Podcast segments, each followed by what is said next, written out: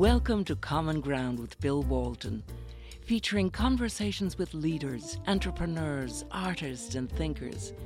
Fresh perspectives on money, culture, politics, and human flourishing. Interesting people, interesting things. I'm joined today by my good friend John Tamny, who is a Forbes contributor, editor of Real Clear Markets, policy director at FreedomWorks, and he's the author of a couple of very good books, Popular Economics and Who Needs the Fed. Uh, about po- popular economics, George Will wrote, John is the one man antidote to economic obfuscation and mystification. Welcome, John. hey, thank you, Bill. Appreciate it. We're here to talk about your upcoming book, which was called the uh, the End of Work. But we got to talking before the show, and you said before the working title was the End of Laziness. Uh, what's the end of laziness about? Well, I strongly believe that you can't be happy unless you're working hard. That happiness comes from the difficult things, from the blood, sweat, and tears. Yet it's hard for people, or at least it's historically been hard for people to find work that they could actually work hard on. It didn't make them happy.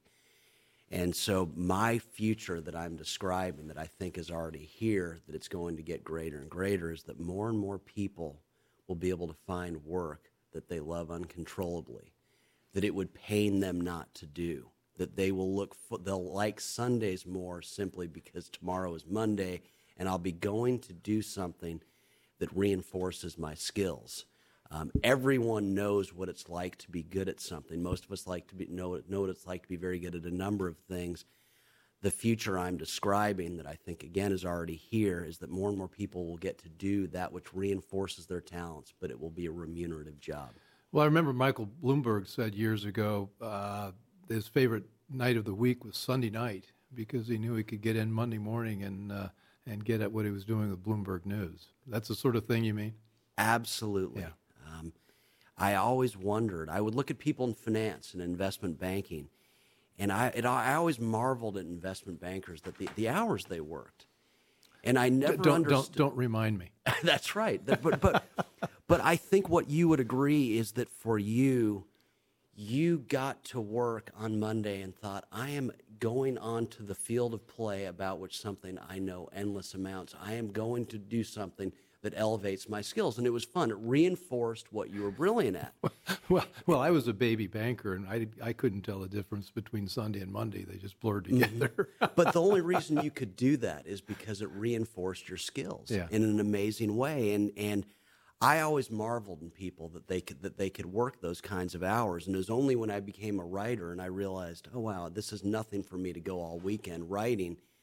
I'm doing something that I love and it made sense. It, suddenly, investment banking made sense. These great financial minds were getting up and doing something that would pain them, in a sense, not to do.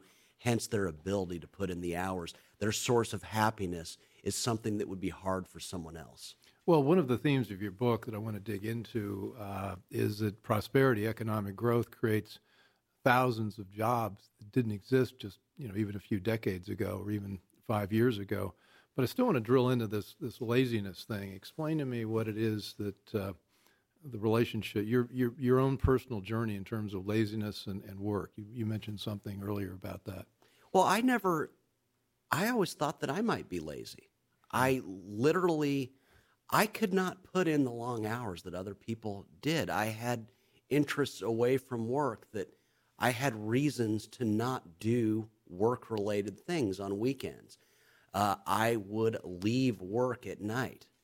And I thought, oh, I just don't have work ethic. No, I was in the wrong field. Yeah. I was working at Goldman Sachs. It was a great company full of immensely talented people. And that was the point. The people at Goldman, I was in the equities division, they loved equities uncontrollably. My passion was policy. And so I was trying to compete with people who felt correctly that they were superstars. They were do- getting up and doing something every day that reinforced their skills. And I was trying to work alongside them. And so the beauty of the world that we're moving into is that more and more we can exit that which does not reinforce our skills and find the kind of work that makes us feel like you did when you showed up for work at Lehman and at Allied and the way the people do at Goldman Sachs when they show up every day just dying to get to work. That's that's going to describe more and more people in the future. They won't be lazy as a result. Well, you make a point in the book, but then you illustrate it with your personal story. The point in the book can be seen as harsh, which is that every year companies tend to uh, move people out, you know, 5, 10, 20%. Some 20% is high, but but just based on fit and changing business. And you say sometimes that getting moved out can be the best thing that happened to you. That happened to you at Goldman Sachs. Mm-hmm. That was a tough thing, but what uh, what happened next? It was devastating, but the devastations in life are the, what drive the progress. Um, it forced me to think about what I really wanted to do, and I wanted to be an economics commentator. I would look at them on CNBC and think that is so. I, I want to do that so badly. It's what interests me. Well, you don't just become an economics commentator. My book is not something that says this is easy. I became a fundraiser at a think tank, the Cato Institute, that you know well, to pay the bills so that I could become an economics commentator on my own. I was doing my writing, my op eds about the economy at night after work ended. And it was, a, it was a very clear signal right there that I was pursuing the right path that I would work a full day and then do what I really loved at night, well, of course. Mm-hmm. So I paid the bills so that I, I could find the work that did not feel like work. And that to me is writing. Most people would look at the hours I put in writing and say, I could never do what you do. Well, of course not. I'm doing what I love. It's not work for me, it's something I have to do. We, uh, we share an interest in football. You write interestingly about football and football, what it, what it takes to become a good football player, both in college and in the pros. But you offer up uh, a suggestion or a, or a, an idea that I think a lot of people would find intriguing, which is you recommend that uh, college, the football become a college major. Absolutely. Want to amplify? Well, let, us begin with Mike Holmgren, the future Hall of Fame uh, coach described learning a playbook as the equivalent of learning Chinese, as learning an all new language, but learning it while you have 300 pound men who are very fast racing after you, looking to knock you on your ass.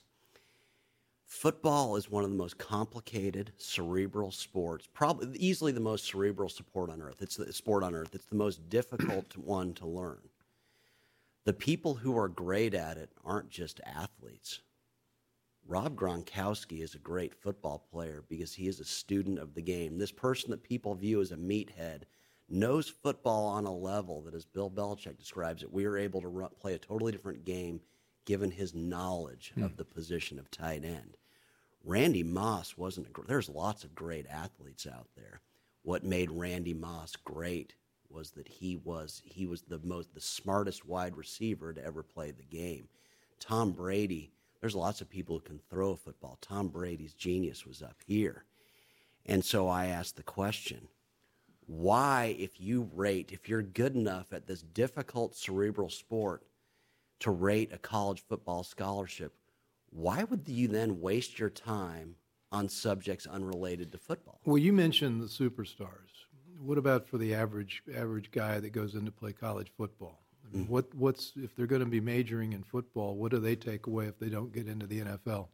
Well, it's it's endless. Um, let's be clear that we don't we don't look askance at people who are business majors because they're not going to get a job at Goldman Sachs, but most of them will not.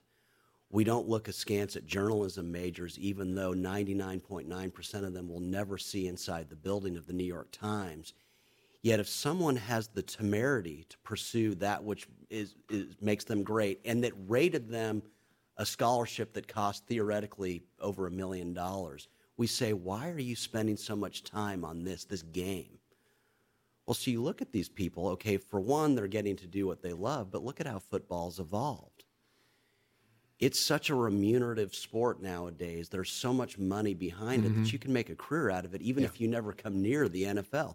You look at a state like Georgia alone, there are over 16 coaches just in the state of Georgia, high school, who earn $100,000 a year. If you go to Alabama, Alabama is not a particularly rich state, but if you're in the Birmingham area, there are nine coaches earning over $100,000 a year. In Houston, it's over they're over 14. Why, if you're so good at something, would you not make a career and a life out of it? Well, I think the numbers are compelling. Sports is, or college football, NFL football has become so popular. The money, the revenue that both the colleges and the, and the professional teams earn has not only caused higher compensation for NFL players, but it's created hundreds of thousands of jobs in football that mm-hmm. you don't probably wouldn't have existed, uh, you know, 25, 30, 30 years ago. Absolutely. You look at Boise State is hardly Alabama when it comes to um, yeah. a big time program, but its budget for its assistants alone is $2.1 million a year. Um, LSU was fearful of losing their defensive coordinator, Dave Aranda so the other day they signed an assistant there, four years, ten million dollars. And so the point here is that as as as the U.S. becomes a richer country, there are more and more options in a sport that people love to make a career out of it, even if you never make the league. And I'll just add one thing: they tell football players to spend time in the classroom. But what is going to place you in a better situation for a life and career out of football?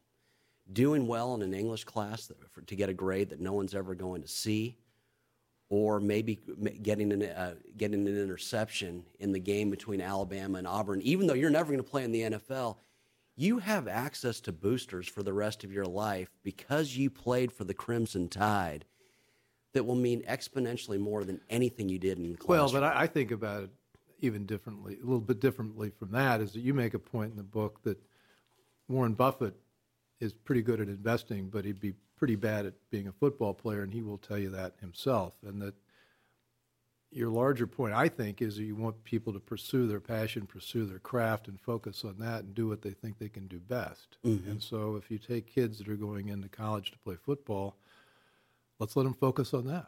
Yeah. You were good enough to rate a scholarship that's very expensive. Why not focus on something that you're immensely good at that has career opportunities well beyond yeah. the NFL well, once you're out. And what a cruel thing to say, no, no, no, no, spend time on biology and business classes. No, no, no, no. If you want to work in business, your odds are much greater if you focus on football because you, you have endless opportunities there. And, and I think it goes beyond that, that people who are doing what they love are charismatic people. They are people we want to be around. Warren Buffett rates people have spent up to 3.5 million to have lunch with him. Do you think they would if basketball had been his only pursuit? I mean, to your point, Warren Buffett is is an intriguing personality precisely because he gets to do something that he that elevates his skills in a very unique way. Well, the I, I, well, I, I got to admit, I read this chapter with extreme skepticism, and I think you've finally gotten me part of the way there, maybe most of the way there. When I mentioned this to Sarah, my bride Sarah, she said, "Oh yeah, well there's ballet and there's uh, there's art and just be you know you could be an art major in college and and still uh, uh, you know not become Picasso. And so why not pursue that thing you love, even though there's no direct uh, uh, line to, to, to greatness? And, and even the people that don't achieve greatness, there are lots of things they can pursue. There was this thing a couple of years ago about art history what a joke art history majors were. Well, it turns out art history majors are among the highest paid uh, uh, graduate uh, graduates of college because art history don't they don't necessarily go off and study art. They go into art dealership, mm-hmm. and it's a pretty lucrative field. So art history turns out to be uh, uh, a high paying occupation. Absolutely, yeah. I, I love how you put that. That's so crucial. I had the same reaction as you did when people mocked art history majors. There are people who work in dealerships. They'll work at Sotheby's. Uh, there are art history art consultants that billionaires pay them just to help them amass a good art collection. Um, you see this all the time, and so why would someone pursue something about which they're not passionate? We're lucky enough to live in a country in which you can marry your passions with a career.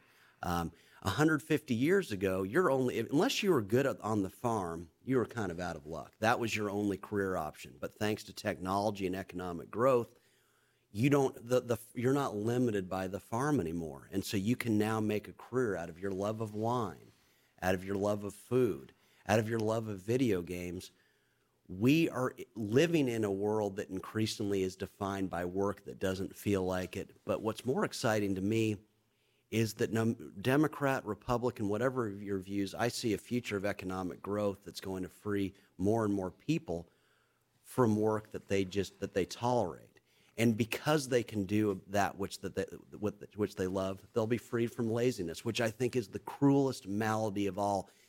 No one is happy if they're lazy. It, I don't care if you've got a benefactor giving you millions of dollars. You cannot be happy if you're unproductive. Well, let's explore that. We have people that we're talking about football players. You mentioned artists. I think you've even got the Beatles and the Rolling Stones and the Beach Boys, but I think most people would view them as outside of our sort of ordinary powers and as some special gift. How does this apply to the ordinary person who's uh, maybe working as a CPA in Peoria right now? Well, you asked the essential question. Some people are going to see this book and they're going to see Warren Buffett, Rob Gronkowski, Mick Jagger, and they're going to say, okay, he's talking about the outliers. And it's a fair point. Well, my first answer to that is 150 years ago, Mick Jagger was out of luck. And so was Warren Buffett 150 years ago. Uh, all of these people whom we. And so are we. Yes, and so are we. so are we. uh, the odds of be, being a success, there's no way I could have been a writer 150. I mean, it's very slim odds. And my audience would have been microscopic because how would I reach people from wherever I live? And so, my ability to express my talents, I can say with utter certainty that if I'd had to do a life on the farm, what a disaster I would have been. What an object of ridicule I would have been. And so you would have been lazy. I would have been incredibly lazy. And me too. Mm-hmm. and so we thankfully live in a world we stand yeah. on the shoulders of giants and everything in that they yeah. this economic growth created myriad ways for us to do work. And so yes, the book does focus on a lot of interesting outliers, people who got to focus on what they loved immensely and they've become very successful at it, but it also focuses on people that the readers will never have heard of before. Nowadays, if you love clothing, you can make a very remunerative career out of it through Instagram. You can advertise your purchases. You can talk about what interests you in terms of clothing and you will have the most successful clothing companies in the world and fetting you. We call them, I learned this term, uh, im, im, uh, influencers. Influencers. There's okay. a career now as an influencer. We need a college major influencer. Yeah. And so all these other things, nowadays there are people who, my wife watches people much younger than she is put on makeup on the internet. And these are these are people who put on makeup, show people how to do makeup who have L'Oreal and all the greatest makeup companies in the world feting them, flying them around the world on expensive trips in the hope that on their makeup shows on YouTube that they will promote the makeup that, that they're offering, that L'Oreal's offering. You can make a career out of it nowadays. If you love pets, you can make a career out of designing diets for the family pet. There are doggy diet consultants. The list goes on and on. And didn't I read that somebody's making 150,000 a year as a dog walker? Dog walkers too.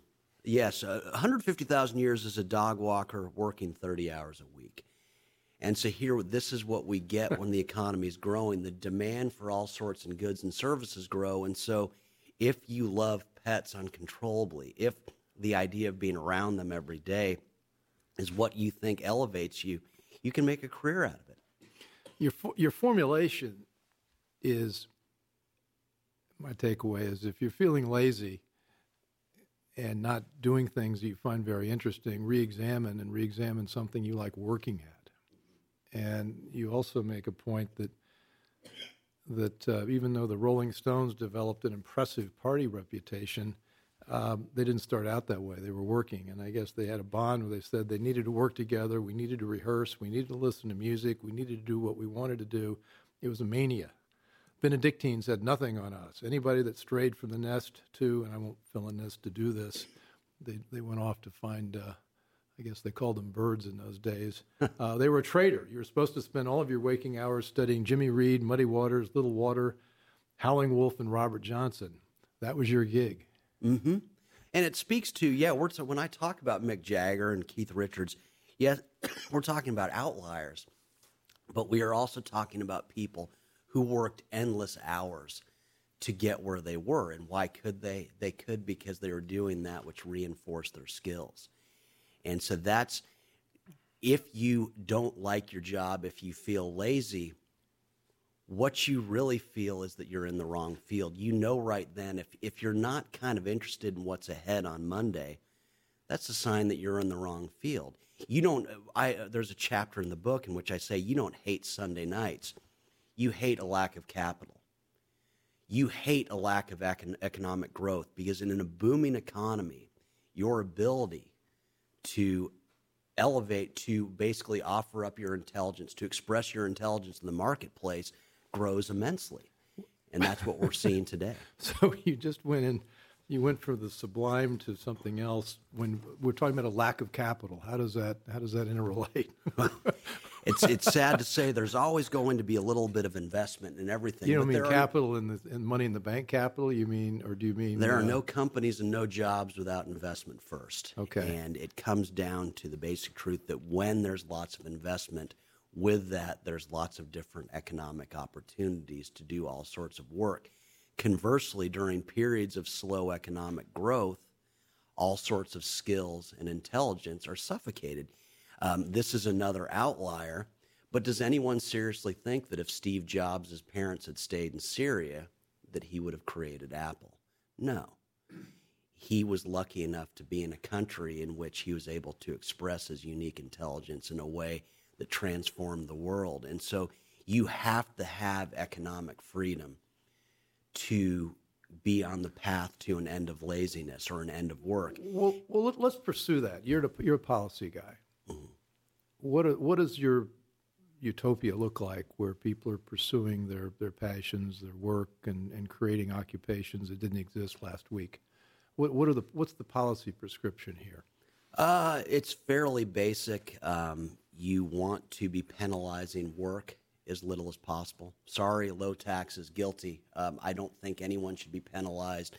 I think Jeff Bezos brought much more to the world than I did. I think his tax rate should be immensely lower because when he pays less in taxes, he doesn't have new needs to fulfill. He's too rich for that. He just invests. And in investing, new companies and new opportunities are created that didn't exist before. Um, you have to be able to trade freely why what is free trade but our pursuit of specialization right. that right. that's all it is if i had to make the apartment that i live in the clothes that i wear the the, the food that i eat uh, the computer that i type on i'd very quickly die an unemployed unfed unclothed and unsheltered death.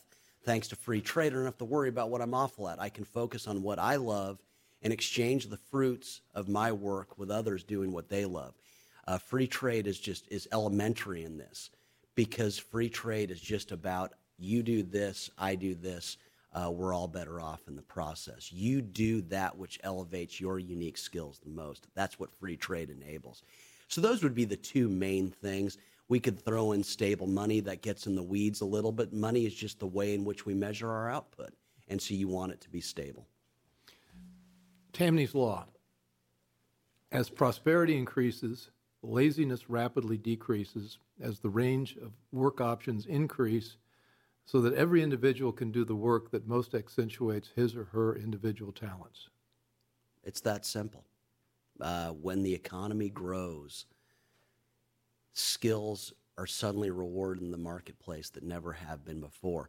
My argument in the book is that no one lacks intelligence, no one lacks work ethic.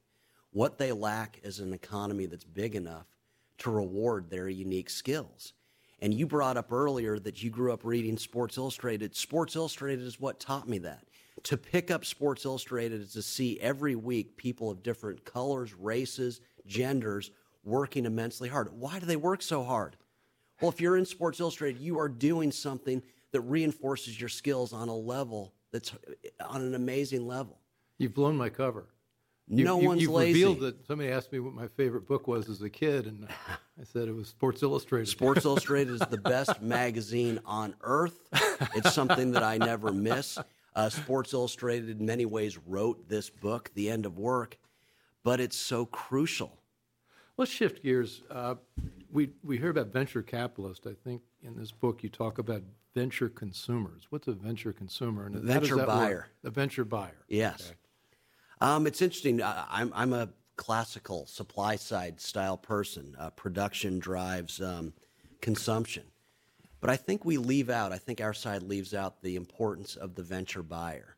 Uh, these immensely rich people who can buy something early and in doing so, revealing that there's in fact a marketplace for it.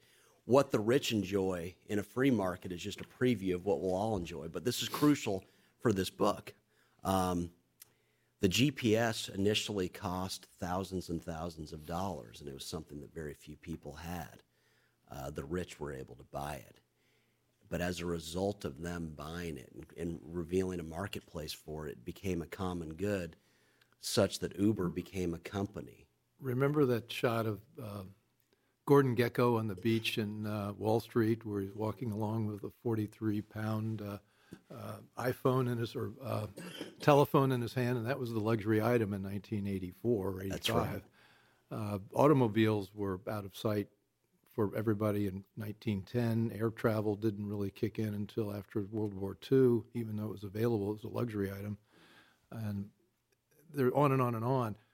The, your larger point, though, is that everything we think of as a, as a consumer good now tends to start out as a luxury item, and because people venture to buy things that are untried or different, that drives the cost down. So eventually, what started out as a luxury good becomes a consumer good, a mass market good, and a, a telephone that cost eight thousand dollars, you can now you know buy one for three hundred dollars. I guess not maybe not the Apple Ten, but uh, other ones, flip phones.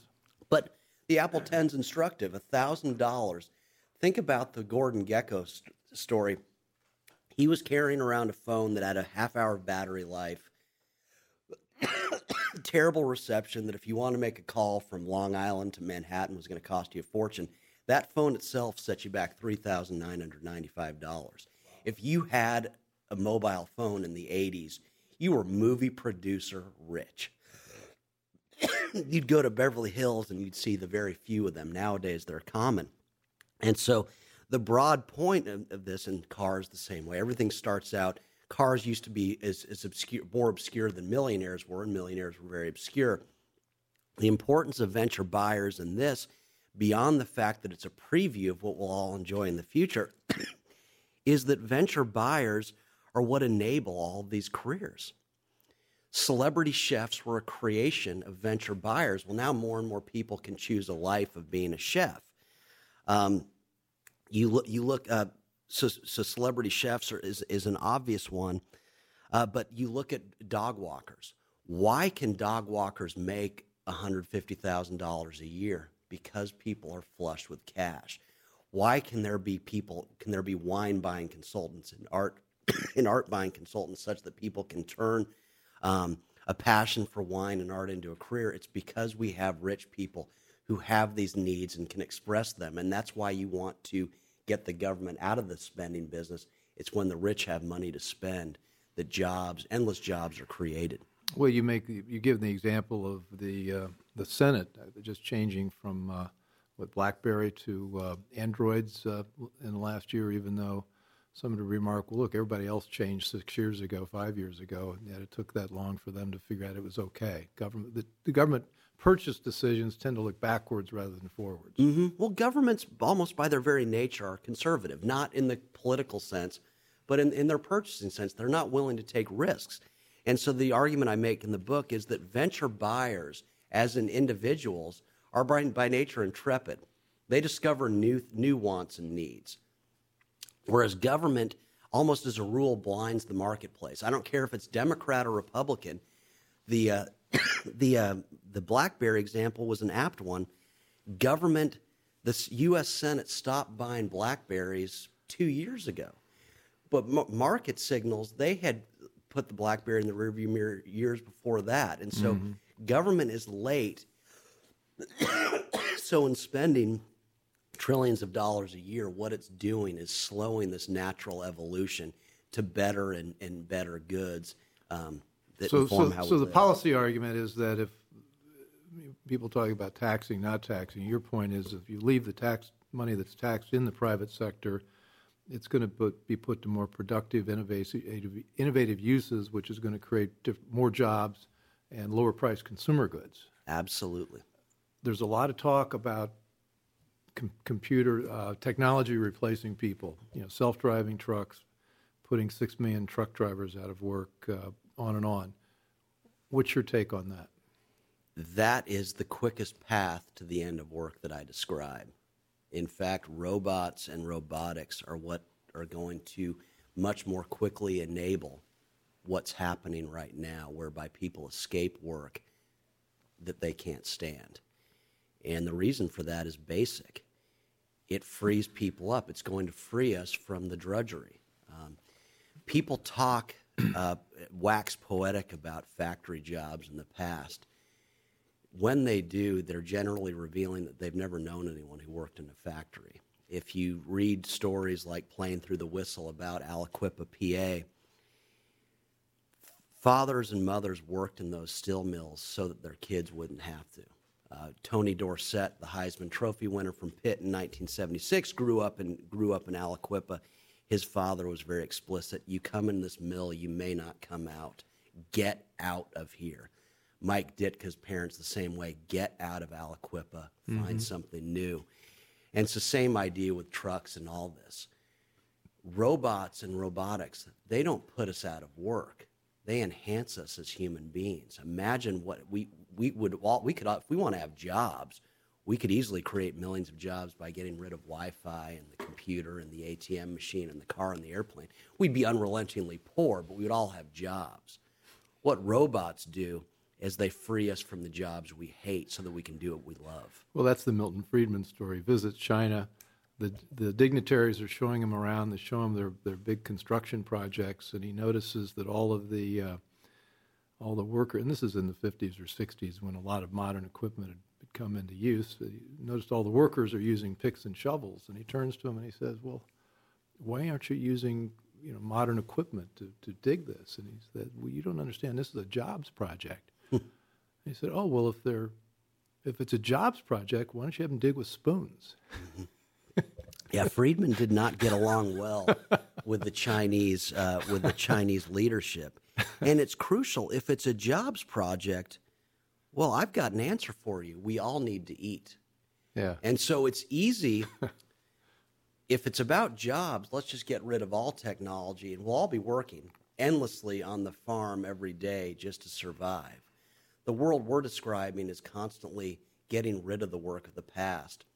Because in doing that that's what enables all these jobs that don't feel like work. That's what enables people to enter the field of goods and of services where they get to do what they love as opposed to, to doing what they need, they need to do just to survive. And that robots are instrumental in this. So the optimistic message from John Tamny is that all this change we ought to look at optimistically as creating greater wealth, greater productiv- productivity, and freeing us up to do the things we really want to do.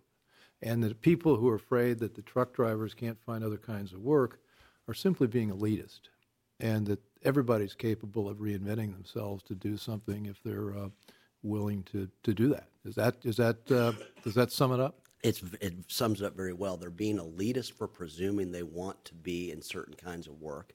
Who knows what that is? But also, they're misunderstanding economics. It's where jobs are changing the most rapidly that opportunity is greatest. It's where jobs are being destroyed most rapidly where opportunity is greatest. Aliquippa is not struggling today because the steel mills left. It's struggling because the steel mills stayed too long, hmm. such that there's an outflow of all the talented from there. Yeah. Where does the talent go? It goes to where jobs are being destroyed most rapidly. Places like Silicon Valley, where they ne- where they're never looking in the rearview mirror. And so, without question, where growth is greatest and when growth is greatest, the happy result is that more and more people get to do what doesn't feel like work, but that is very remunerative. John, when can we uh, expect uh, the end of work? Although I sort of like your other title, "The End of Laziness," better. when when that's published by Regnery, when we, when can we expect that? It comes out May seventh, and so it can be pre-ordered now. But it's uh, May seventh is the release date, and I'm very excited about it. And where where can we find you to uh, send some comments? Do we find you at Forbes or uh, FreedomWorks or Uh, where you do we can go? FreedomWorks. You can find me at Real Clear Markets, uh, Twitter, Facebook. You What's your handle? What, what, at John Ta- at J Tamny. at Jay Tamny. Yeah. Well, John, this is fascinating. I highly recommend this book. It really breaks a lot of, uh, of my mental paradigms about what works and what doesn't. And I thank you for writing the book, and thanks for thanks for being here. Thanks for having me. Okay, thanks, John. Bye. Thanks for listening. Want more? Be sure to subscribe to Common Ground with Bill Walton on iTunes.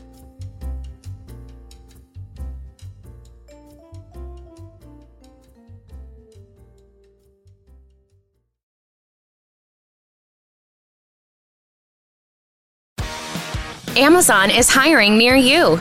Earn a competitive wage and start as soon as seven days. No resume or experience required. Health and safety are a top priority with all of our roles and sites. Amazon is taking precautions in our buildings to keep people healthy. Go to amazon.com slash apply. That's amazon.com slash apply. Amazon is an equal opportunity employer.